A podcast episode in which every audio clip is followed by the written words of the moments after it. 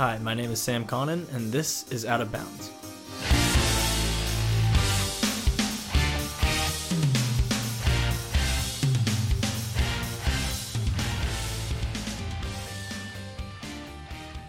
My name is Sam Connon. I'm the sports editor at the Daily Bruin.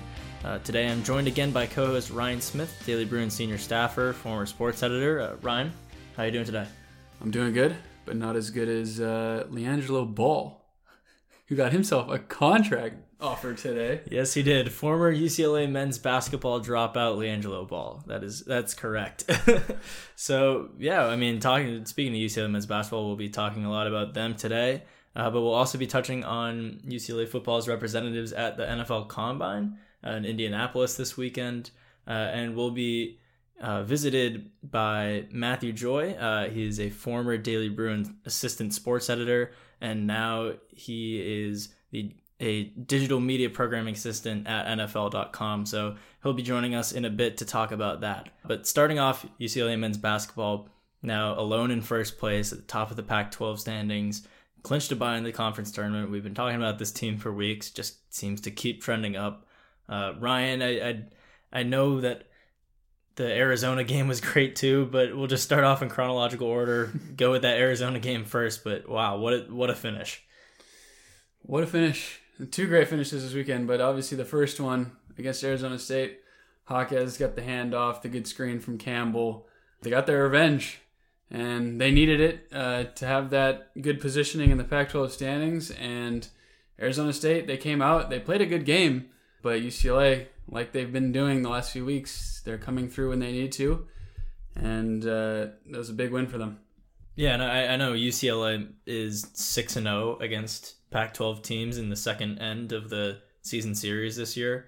Uh, so I mean, we'll see how that goes against USC on Saturday. But generally, the second time that Mick Cronin gets a look at your team, it's it's not great news for you. It's better news for the Bruins.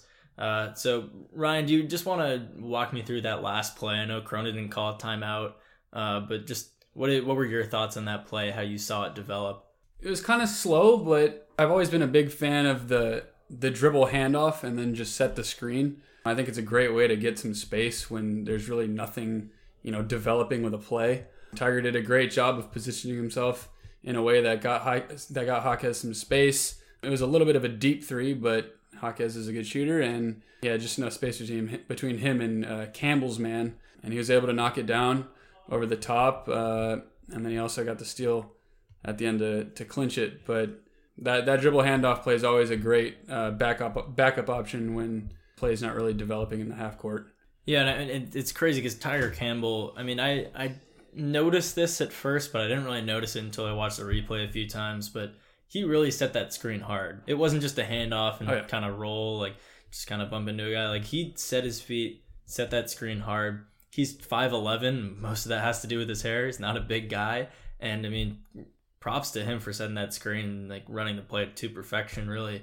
Uh, just, then, it just speaks more to you know his his basketball IQ that we've been seeing all season. You know, he's not that eye popping athlete, but he's just so smart out on the court, whether it be his passing, getting to the basket, and in this case, you know, just setting a, a really, really solid screen. Yeah, and, and Jaime Jaquez, just the amount of clutch that you have to have to take that. I mean, he's a 32% three point shooter on the season, and they ran a play for him with no time left on the clock to shoot a deep three. I mean, it, it's just crazy how that. And he's out. a freshman. It's a freshman. He really was not playing like it. He doesn't physically look like a freshman. Mentally, it really doesn't seem like he's a freshman. I know Kris Wilkes is probably the superior offensive player if you try to compare the two of them, but just thinking Kris Wilkes, his freshman year, was just such a a very pure scorer, but kind of passive, would defer to the older players like Aaron Holiday, Thomas Welsh. But Jaime doesn't really have that. He has Chris Smith, but Smith's not really a, a pure scorer. So I mean, it's it's good to see Jaquez kind of take over that role as a freshman, which is it's just crazy to see. Yeah, and the other thing I love about Jaquez as well is if you if you watch him away from the play, I mean, he's battling underneath a lot of times with big men on switches. He's in there getting rebounds half the time. Half the time I see him, he's you know, going up in the trees and trying to make a play. He's batting the ball out to his teammates. I mean, he's he's an all energy guy. He can shoot the ball. He's a good defender. We've seen him on the break plenty of times this season. I mean, he's just out there getting it done, and he's a perfect type of player for what Mick Cronin's been trying to do here.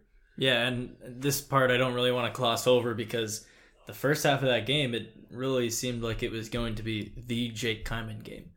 It's it's did. crazy. I mean, he had three possessions in a row where he hit threes, and the crowd just absolutely erupted. He was celebrating, chest bumping Chris Smith, going nuts. I mean, the bench was going crazy. That was really fun to see, and I know Cronin kept running this play, and Arizona State could not do anything about it. Where they'd start with Kyman in the corner, and then have Jaquez and either Hill or Riley, whoever was in, down on the two blocks, and then they'd just do a double screen, and he'd run by both of them, come around to the other wing, and shoot wide open three. Yeah, I mean, if it isn't broke, don't don't fix it. You know, I mean, if if Kyman's going to get that kind of space, you like your odds of the ball going in the way he's been shooting, especially lately. The Bruins need these shooters to step up, and Kyman's been that guy for them. David Singleton's also been pretty hot from outside recently, but Kyman's the guy right now to take those shots. And if you got a play that gets him open, I mean, by all means, run it. Yeah, I mean they're shooting almost 34% from 3 during conference play, which is about middle of the pack in the conference. But a lot of the reason that they aren't lower is because of Kyman. He's shooting 40% on the season. I mean, I, we all know David Singleton's a really skilled shooter, but he's shooting 36.7 and Kyman is really the one who's kind of bearing most of the load on the three-point shooting and I think Cronin's doing taking advantage of that and calling plays for it really well. And then kind of moving on to, to Saturday's game against Arizona, another must-win game for UCLA to get an at-large bid or fight for seeding and everything. I know Arizona, I'm sure, was looking for revenge after the Bruins beat them a few weeks ago, but once again, UCLA came out on top. Last minute, Tiger Campbell banks it in on a floater after missing his first 10 shots of the game. I don't really know, once again, how a freshman or redshirt freshman had that confidence, but he did. It was crazy. Ryan, what did what were your big takeaways from that moment, that game as a whole? In terms of just down the stretch, I mean, I think the biggest thing we learned, if we didn't already know it, is no one on this team is afraid. They don't care who takes the big shot. Uh, they have confidence in everybody. It was Chris Smith twice to cut it to two and then tie it. He had the, the little baby hook in the lane and then the the really nice turnaround Jay uh, to tie it, and then obviously Tiger put it away with the floater, but I mean, it was Jaquez on Thursday, then it's Chris Smith and Tiger Campbell. I mean, anyone can hit the big shot for this team, and that's very important, especially when you're getting these games where they're close at the end. If you're able to give it to anybody, it's great in terms of confusing a defense. You never know where, where the big shot's going to come from. And obviously, I guess the grand takeaway this weekend is this team, this this team can win any game. I mean, they're they're never out, especially the way they've been playing defense lately. That Arizona game, especially, they were matching the Bruins' offense, you know, shot for shot. It just kind of was starting to feel like Arizona was just going to keep responding, and they would be able to uh, hold the Bruins off. But the defense stepped up at the end. The Bruins hit the big shots and came away with the win. Yeah, I know UCLA finished the game with I think six or seven straight defensive stops. So that I mean that's Mick Cronin's identity. That's huge. But then also going back to what you said about Chris Smith going in the in the final minutes there, that turnaround jumper. I, I remember Kris Wilkes would take that his freshman sophomore year, and everyone would roll their eyes, say, "Come on, why are you why are you taking that? I know you're a good shooter, good scorer, but what are you doing?" Who would have thought two years ago when Chris Smith and Kris Wilkes came in at the same time that Chris Smith would be here and you would have confidence in him taking a turnaround mid-range jumper in the final minutes of a tightly contested conference game. It's crazy like the narratives that have changed with him. He didn't even I mean he had 17 points but shooting 33% from the field and missed a few free throws. He didn't have his best game, but you can still trust him down like when you're when it matters most which is what's craziest to me. I mean, so the defense was crazy. The Chris Smith down towards the end of the game, Tiger Campbell, eight assists again. I mean, he had a double double on Thursday night. He just, just everything is clicking for this team, like you were saying. And I mean, it, it was also crazy because Tiger and Chris Smith, I tweeted out during the game, they were three for twenty at one point combined near the end of the game and those are the guys still taking the big shots at the end and they're hitting them. I mean, there's just never ending confidence with this team right now and no matter who has the ball, you just feel like it's going to work. It's just going to work out. Yeah, I mean, it's going to be really interesting to see what they do at the Galen Center on Saturday against USC, but I don't know. We'll, we'll take a little bit of a look ahead of that. You got the Pac 12 tournament next week. I'll be there in Las Vegas covering that. Uh, really looking forward to that because, I mean, the more I get to watch this team in person, the better. They're just really entertaining to watch. Play a good brand of basketball, honestly. I know everyone was scared when Cronin was coming in. Say, I don't know, is defensive basketball really gonna draw eyes, draw viewership? But I mean, from from my point of view, winning basketball is good basketball. So I'm, I'll I'll be entertained. And it is it's definitely a weird dynamic. I mean, it, the way that this team has started to gain attention from the national media, they almost feel like I don't want to say like a Cinderella type, but because it's UCLA basketball, like why would this team be considered, you know, a Cinderella? I mean, it's supposed to be good, but it just they seem like the uh, the darling team right now, and everyone everyone wants to watch them, and people are excited that this team is back and having success. Yeah, I mean, they're right now in bracketology, Joe Lunardi's bracketology, they're actually in the bracket. I mean, they're in there because they're projected to win the Pac-12 tournament and get the automatic bid because they're in first place right now. But I mean, if Oregon wins its both of its games this weekend, then it'll move to the second seed. But either way, I think if UCLA beats USC and then wins one game in the Pac-12 tournament, that could be enough for an at-large bid because that will be what nine wins in a row, and then lose to a pretty good team in the Pac-12 semis.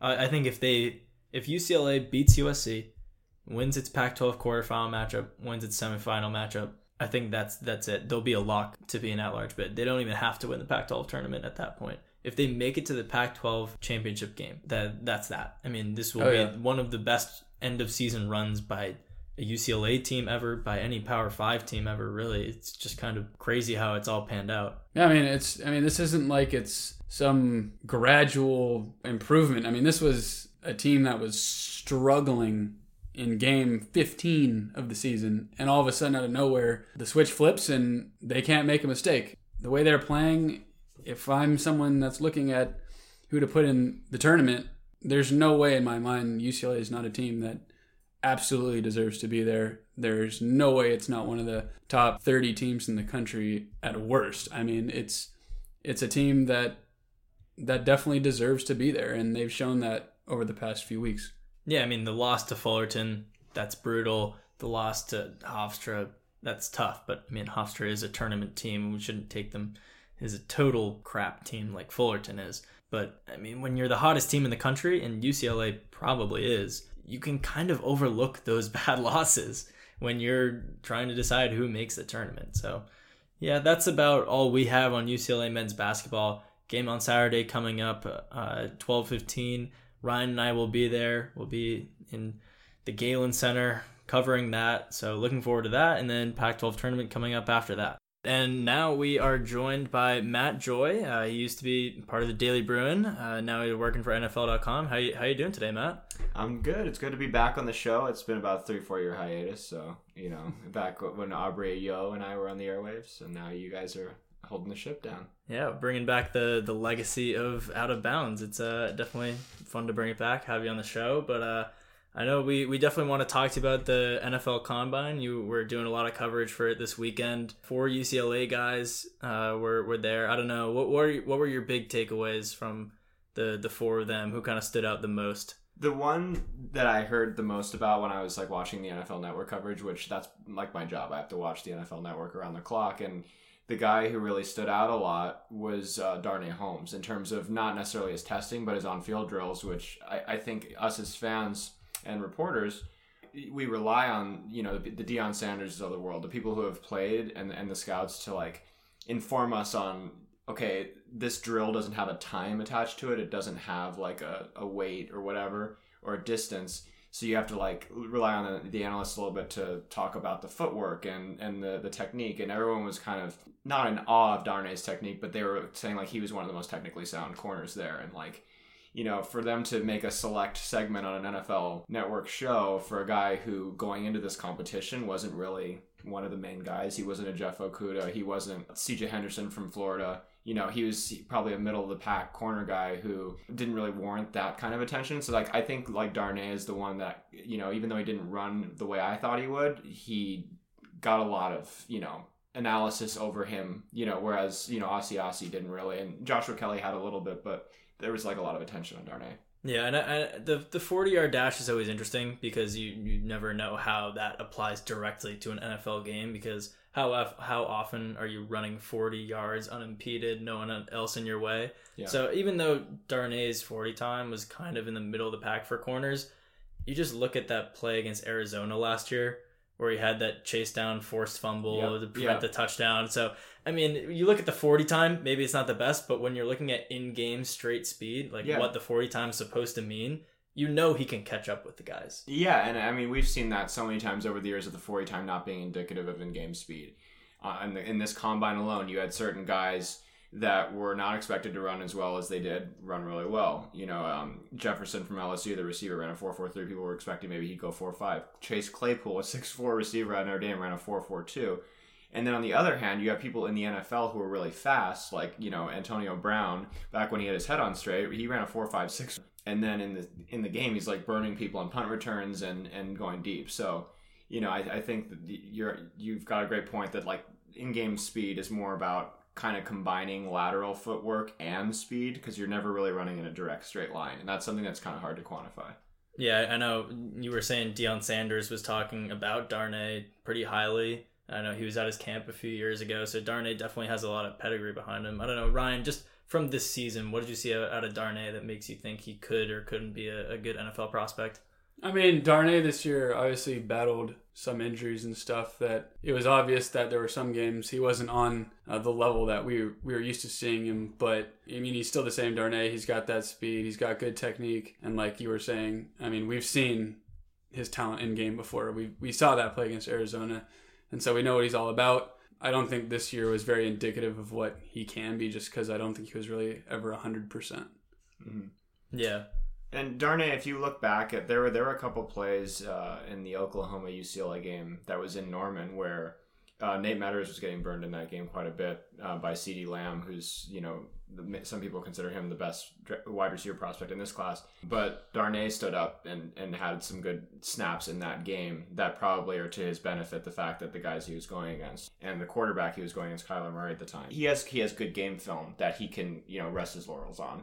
yeah. I mean, Darnay is just one of those guys where if you're watching a game casually, he stands out. Yeah, I mean, yeah. He might he might have had a, a, a rough season in terms of some dumb penalties and stuff like that, but he's definitely one of those guys who you're watching and he's just he looks faster. He looks like he's knows what he's doing. So Yeah, yeah. you yeah. know he passes the eye test. he does. Yeah. It's, it's going to be interesting though because at UCLA, Darnay was the number one corner. He was kind of like the shut down guy.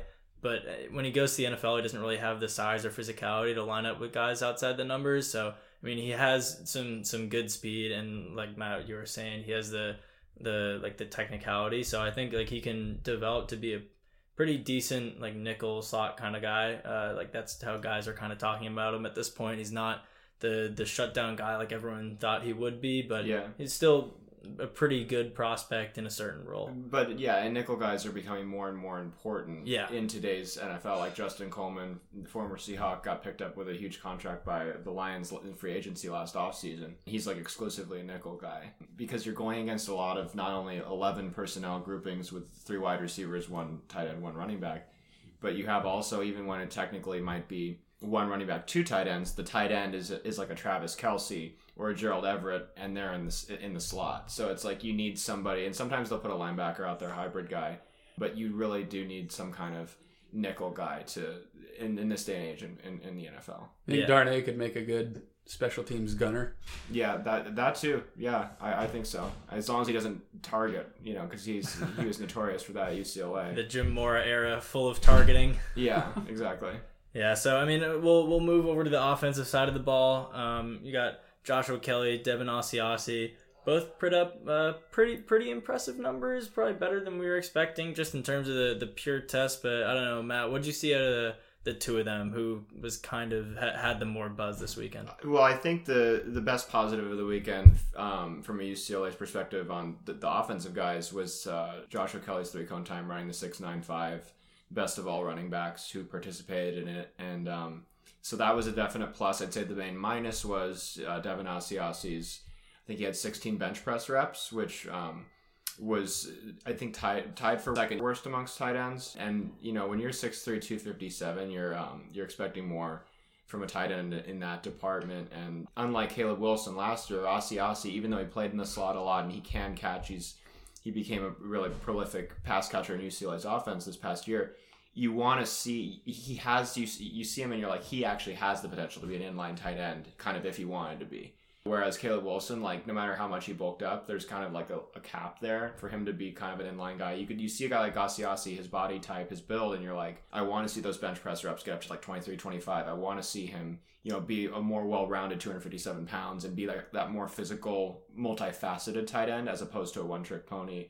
Which right now he's kind of a one trick pony in the pass catching realm, which doesn't make sense considering his his physical traits. He should be able to do both. Yeah, and I know a lot of the scouts were, were talking about in the NFL uh, their player breakdown of him say, was saying that one of the issues was that weight fluctuation mm-hmm. mid season for UCLA and just over the offseason. No one really knew what he would measure in at. Yeah, it was it was really definitely a lot in the air. Like you got pretty like broad numbers that he could be, and when he comes in at 257, that's when you're like, oh okay, so he'll be that blocking guy. But once again, he hasn't really showed the strength and like the the consistency to do that between yeah. these tests and like with UCLA last season. So it, it's going to be interesting with him because like, comparing him to Caleb Wilson, Caleb Wilson was that one trick pony uh, mm-hmm. uh, as a receiver without the potential, but just physically speaking, Asiasi you would think has that potential. So that's why he could be a, a mid to late round pick, maybe picked higher than Mr. Irrelevant Caleb Wilson was last year. Yeah. Yeah, no, I, I agree on on, on Asiasi. Ryan, what do you what do you think of Asiasi? I mean, same type of stuff. Last year, we know Kelly was trying to get him into more sets where he was blocking, but that's really just not his not his style as yeah. of right now. And he was more of a red zone target in yeah. the pass game. So it's, it's really just comes down to that that physical physical stuff with Asiasi. Yeah, and those those red zone targets are are important. And I mean, going over to Joshua Kelly, a lot of his touchdowns this season were like the short yardage goal line stuff scenarios, unlike last year where he broke out big plays. So mm-hmm. I know he had a, a 449 40 yard dash, which is, uh, I mean, I, I think 4 5 was about where he was expected to go. So, I mean, it was, it was definitely impressive, but. Yeah. Uh, the 23 bench press reps were also really impressive. I mean, Seven you know, more than Asiasi. Yeah, it was crazy. Weighed, he weighed in, I think Joshua Kelly weighed in at like, what, 212? So 5'11", 212 versus 6'3", 257, and nevertheless, he has seven more bench press reps. So I don't know if that's an indictment on Asiasi or um, a compliment to Josh Kelly. You know, like it's, I, I, we, we never question Kelly's work ethic and his positivity is that like that's he exudes that. So you almost wonder if Kelly's mentality toward the game went into Asiasi's body, what it would, what that, if that would be like UCLA's perfect combine prospect for this year. Yeah, I mean, you, you saw Kelly in those the press conferences uh, over the past week. He just continues to be Mr. Happy Go Lucky. Yeah, it's, it's exuding great. like confidence and not just confidence, but like positivity. Yeah. Yeah, I mean, and he's he's still finishing up this quarter at UCLA. He's gonna get his degree and I, I know I, have seen his agent on Twitter is obviously talking him up a lot. That's her job, but at the same time, like I, I feel like that's getting a lot of buzz. Just his personality traits. I'm don't have any inside information on who he did interviews with, if he had any, but I would feel pretty comfortable saying that he knocked any interview out of the park. And yeah. it's it's really just fit and system at this point for him. I mean, it's not like he's going to be a top three, maybe even fourth round picks he'll definitely fall in the back end of the draft. But I mean, I, I feel like he kind of set himself up pretty well uh, last yeah. week. Yep. I think he might need to show a little bit more in the pass catching realm. Yeah. Um, in, yep. in, in, pro day, like he he did really well in the pass catching reps at combine that I saw him take, but that's a limited sample size when you're trying to go through like 30 running back prospects. You're not going to get as many routes to run, passes to catch, so on and so forth. Yeah, it was interesting because last offseason uh, for UCLA football, I know Chip Kelly was talking a lot about, and, and Joshua Kelly too, about how they wanted to get Kelly more involved in the passing game. And everyone was kind of looking forward to that. Yeah. And I mean, it kind of took a hit when he was out at the beginning of the year, and Demetric Felton moved to running back. So there's your pass catching back. Mm-hmm. But at the same time, it was definitely kind of interesting to see all the confidence they were saying about Joshua Kelly in the offseason, and then to come back and he only has 11 receptions for 71 yards uh, as, a, as a receiver, which yeah. is just like not really what you're looking for in NFL running back today. What Daniel Jeremiah said during the uh, the combine coverage was that Chip Kelly had told him that the reason Joshua Kelly wasn't as involved in the passing game was because he was that you know f- you know f- first three down or first two down back where he was primarily a runner and then on those downs when they were primarily passing situations Kelly personnel wise would be out of the game and they'd bring Felton and they'd bring Martell Irby and whatever it may be and that's kind of why the snaps where they were intending to throw to running backs, Kelly wasn't in. It wasn't like he was running routes and not getting open or dropping the passes. It was just a personnel issue, I guess. Yeah, definitely. It was- I mean, it was also hard to believe like a lot of the things that were being said, uh, especially the running back group at the beginning of the season. I mean, there was whatever was said really wasn't translating onto the field. I mean, there were games where Josh Kelly is sitting there on the sideline without his helmet on, and Felton's getting all the snaps, and you don't know why. And Yeah. turns out there's nothing wrong with Josh Kelly; he's just not getting the snaps. So, Yeah. I mean, if the plan was supposed to be him catching balls, I mean, I mean, everything was kind of out of sorts, especially at the beginning of the year. Yeah, and back even in the year that Kelly broke out in 2018, you saw his playing time was sporadic um, until he really hit his stride in like about the fifth game. It- that Fresno State game, he didn't get one carry. He didn't get one snap, much less one carry. He didn't get one snap. So it's like it, it was strange that you know you see this ball carrier more than anybody else out here. Granted, it's not always in-game action; it's practice action. But like, it was weird how Kelly had to like it seemed like play himself into that role with his in-game numbers, and then you you would think he's the perfect practice back, but you know up until that point he he didn't really get many reps. You know he was the he was like the Cincinnati game 2018 regular season opener. They got him going a little bit. Then Bolu, it was just like all over the place. Where usually his running back rotation just didn't seem to have any consistency to it until Kelly broke out. And then when the 2019 season started, it went back to that again a little bit. Yeah, it's definitely going to be interesting to see how these guys translate to the NFL because whether or not Chip Kelly's are able to turn this program around this season or if he even gets another season, I, I feel like everyone's pretty comfortable in saying he didn't really like utilize these players to their maximum talent. Like Darnay was a five star guy, and then I mean, it just Asiasi too. I think air. he was like four or five star. Asiasi. Yeah, so I mean, you get these guys who are talented, have their ups and downs with production. So the combine's definitely an interesting way to see how they are isolated, no coaching involved, really. Mm-hmm. But it'll it'll be interesting to see down the line in the draft, uh, like rookie mini camps in the spring. So yeah, that'll definitely be interesting. And then uh, one one last question on the NFL Combine stuff, uh, Matt and Ryan, quick thumbs up, thumbs down, yes or no. JJ Molson as an NFL kicker. No. No, No. After that Arizona game, I mean, you can only I feel like there was a networking thing that got him into the combine, like some kind of like Had connection with the been. Molson Brewery or something. Like I, when I saw him as were, we were, were they an NFL sponsor?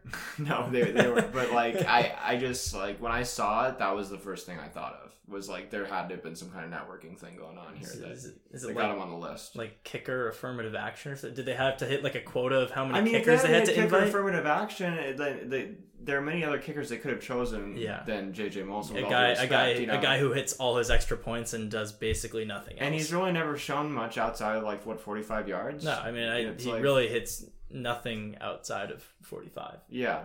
So, you know, and, and that was consistent in the practices that I saw him too. Every time that they pushed Molson out, just it was very inconsistent. I know for every kicker it is, but like for Molson, he would he would struggle to make like pretty much 20 30% of them.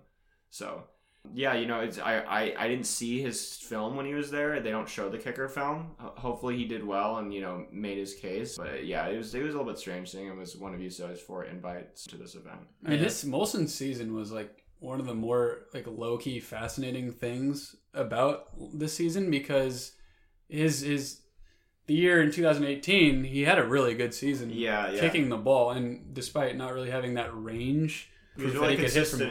distance Yeah, yeah. He was really Um, consistent inside 40, 45. yeah and you know through the spring a year the spring practices a year ago it's it was sounding like Molson was maybe adding that aspect to his kicking game Yeah, yeah. um, there was a lot of hope that he was going to become one of the nation's better kickers but it really just never translated into the games for whatever reason Yeah. and, you know here we are Here we are. um, Yeah, so that's uh, that's about all we have on the uh, NFL Combine. I mean, UCLA football definitely a big topic going on right now. Spring practices just started, so we'll be covering those on Daily Bruin Sports. Uh, a lot coming up for UCLA men's basketball. I don't know, Matt. You want to give quick thoughts on Men's UCLA men's basketball? I mean, they're just like defending like crazy. Even when when Howland came in and took over for Lavin, it took a full season of like raw failure, like just utter failure. like he did have a nice win in Washington that year, but there was a whole season of you know let's scrap this and then start from scratch. And then the second year they made it to the NCAA tournament. This is the the the, the speed of this turnaround has been something to behold. It's just like how people are you know buying into Cronin so quickly. It almost makes me think that they were just so ready to buy into anything else but Alford and what was going on before that like they soaked it up like a sponge once they said oh this stuff these new tactics actually work what Cronin's teaching us works. So yeah I'm really excited to see what happens at USC on over the weekend and uh, you know it's it, it's just really cool to see a defensive team like seemingly overnight and I, I think the window's there for them now too because college basketball just seems more open than ever. The best teams talent wise are teams with like no experience and they're more susceptible to upsets and like like you look at Arizona on paper Arizona you know has the talent but you know Mannion's not he's like you know still a freshman and and so UCLA the fact that it just shows their coaching like Cronin's excellence as a coach is manifesting itself, I think, and, and more quickly now. Yeah, I mean, SC game on Saturday will be a big one. I mean, we got that this weekend. Women's basketball Pac-12 tournament this weekend. Baseball and softball still going. Gymnastics, there's a lot going on, but I, I know that a lot of people are just talking about men's basketball and for good reason. But yeah, that should be just about it uh, for this week's episode of Out of Bounds. Uh, Matt, uh, thanks so much for coming in. It's good to be back. Thanks for having me. Yeah, I mean, I, I know you you guys did the, the show a little bit differently in your day, but I mean, it's it's fun to keep it going. No, it wasn't. You know, we didn't reinvent the wheel or anything. It was pretty much like this. Yeah. So. Yeah. yeah. Ryan, thanks for hosting again. Of course.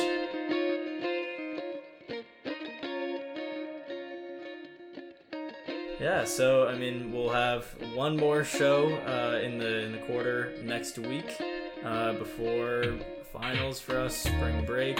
Thanks to Ryan and Matt for joining me today. Thanks again to Omar Saeed for helping produce this episode yet again. And yeah, thanks for listening and see you next week.